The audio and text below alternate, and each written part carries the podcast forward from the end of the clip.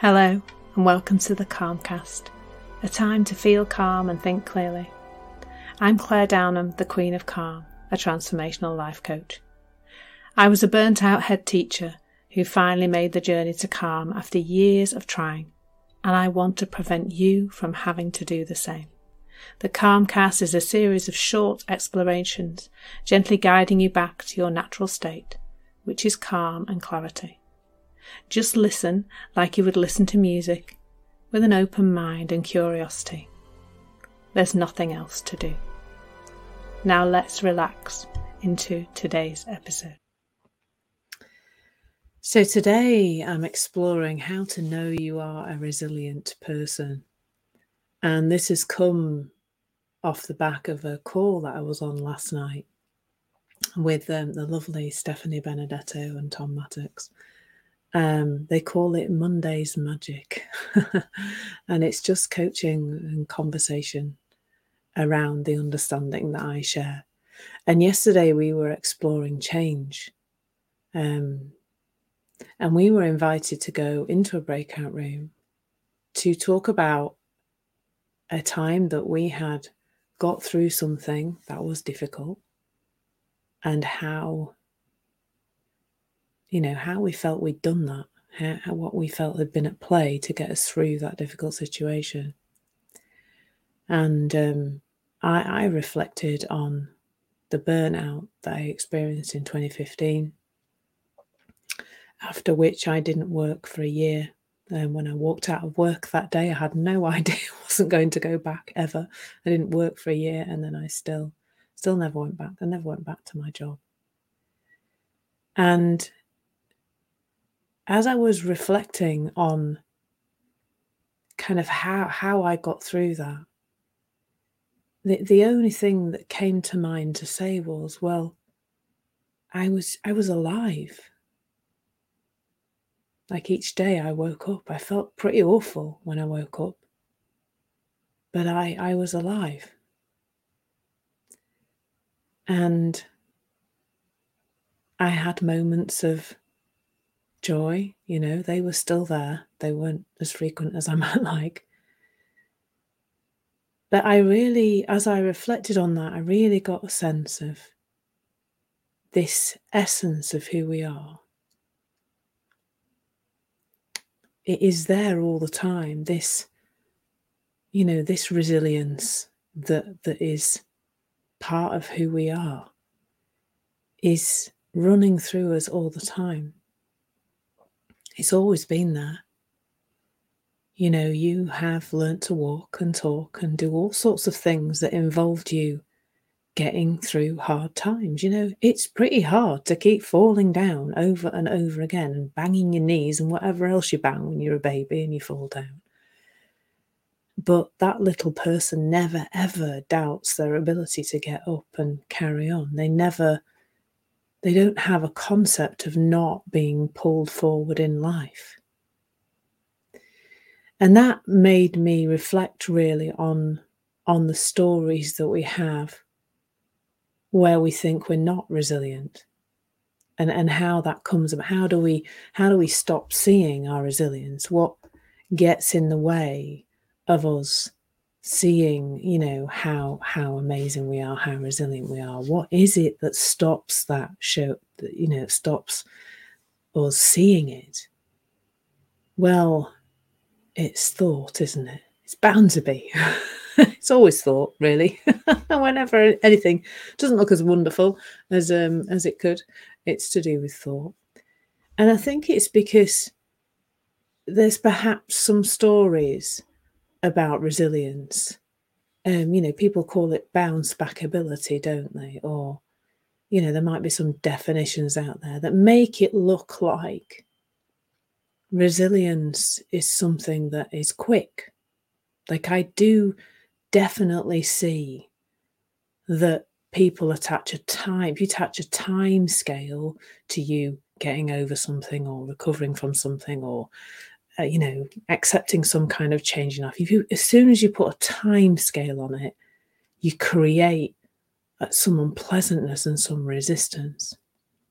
I remember hearing a story not so long since about a lady who'd, uh, whose husband had died and they had been married for 50 years or something, some amazing length of time like that. And a couple of weeks after the death, she was still feeling sad and upset. And so she went to the doctors. And the doctor said, gave her, gave her antidepressants. Two weeks when you've been with somebody 50 years to not to not still be upset. And I think that's one of the other things is that it, it, you are still resilient if you are crying. You are still resilient if you are angry about the situation. You are still resilient if if you are resisting the change. It doesn't, it cannot take away your resilience. All those other things are thought created, but the resilience is the essence of who you are. But I, I remember one Sari Taylor saying, we have an unreasonable expectation about what it means to be human. and life has sped up now to the stage where it, it seems we haven't got time to just allow things to naturally happen in our lives because it is completely natural for us to feel feelings about things that are not as we might like them to be, changes that are huge and perhaps difficult and involve the loss of something that was dear to us. As a human being, you're supposed to feel. But when I reflect on that year when I functioned at a very low level in terms of how we view society now. You know, I, I remember I used to look at the dishwasher and just think, it's too hard. It's too much to empty the dishwasher. I remember one day I thought I'm to tackle some I'm going to tackle some filing, you know, household paperwork. And I literally got halfway through it and my brain just couldn't cope and I had to stop. And it was, I'd just done a bit of filing and that was too much for me. And there was a long period when I didn't eat because I literally could not be bothered to walk into the kitchen. And even when food was put in front of me by my family, I still didn't eat. I still found it difficult just to lift the food up to my mouth. And, and back then, I didn't see this because I didn't have this understanding, but I can see now that it was just, I was still alive. I was still there. I was still moving forward. I was still, I still had that rope round my middle, which is how, you know, you can see resilience as a rope round your middle. I still had that pulling me forward helping me move through life. It's never that we don't have the resilience, it's the stories. It's the stories that we tell about what it's supposed to look like. You know, you, are not, it's not that you're not resilient. It's just that you think you're not resilient. And and perhaps, you know, in this session there's a space for reflection. You know,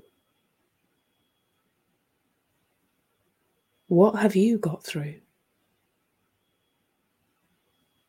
There's no denying that there are experiences in the human realm that are difficult. It's, you know, as Sydney Banks said, life is a contact sport. It's supposed to be. It's not supposed to be all fluffy all the time. And I think, you know, if it was, we'd all be a bit bored, really. But maybe, you know, take some time to reflect. I'm not a person who likes poking around in the past, but to just take some time to reflect on what you've got through. And so then, if you're going through something difficult now, taking that time to reflect on what you have got through in the past can be really helpful. because I think it gives us a little bit of hope that right now, in this moment, we're doing okay. We've done it before with tricky situations, with difficulty, with change. And we're always doing it. You can't cut that rope, it's made of something, you know, I don't know what's the most uncuttable substance, titanium or something. you know, it, it it's made of something tougher than your scissors. You can't cut yourself off from resilience. It's always there. It's always pulling you forward. It's always available to you. So I hope this. Um, I think the answer to the question now, how to know you are a resilient person, is well, because you just are, because you're human and you're alive. And just like nature, you have this innate ability to recover from anything. And often we don't see it because our thinking is in the way. But that's just our old conditioning. It's got nothing to do with your essence. And your essence is resilience. So I hope you find that helpful. Take that time to reflect on the things you've got through. Um, it's definitely worth that. Take care. Thank you so much for listening. There's nothing to do now but bring some awareness to how this is working out in your life. Listen regularly to experience longer and longer periods of calm. This has been the Calmcast with Clare Downham, Queen of Calm. Take care and keep listening.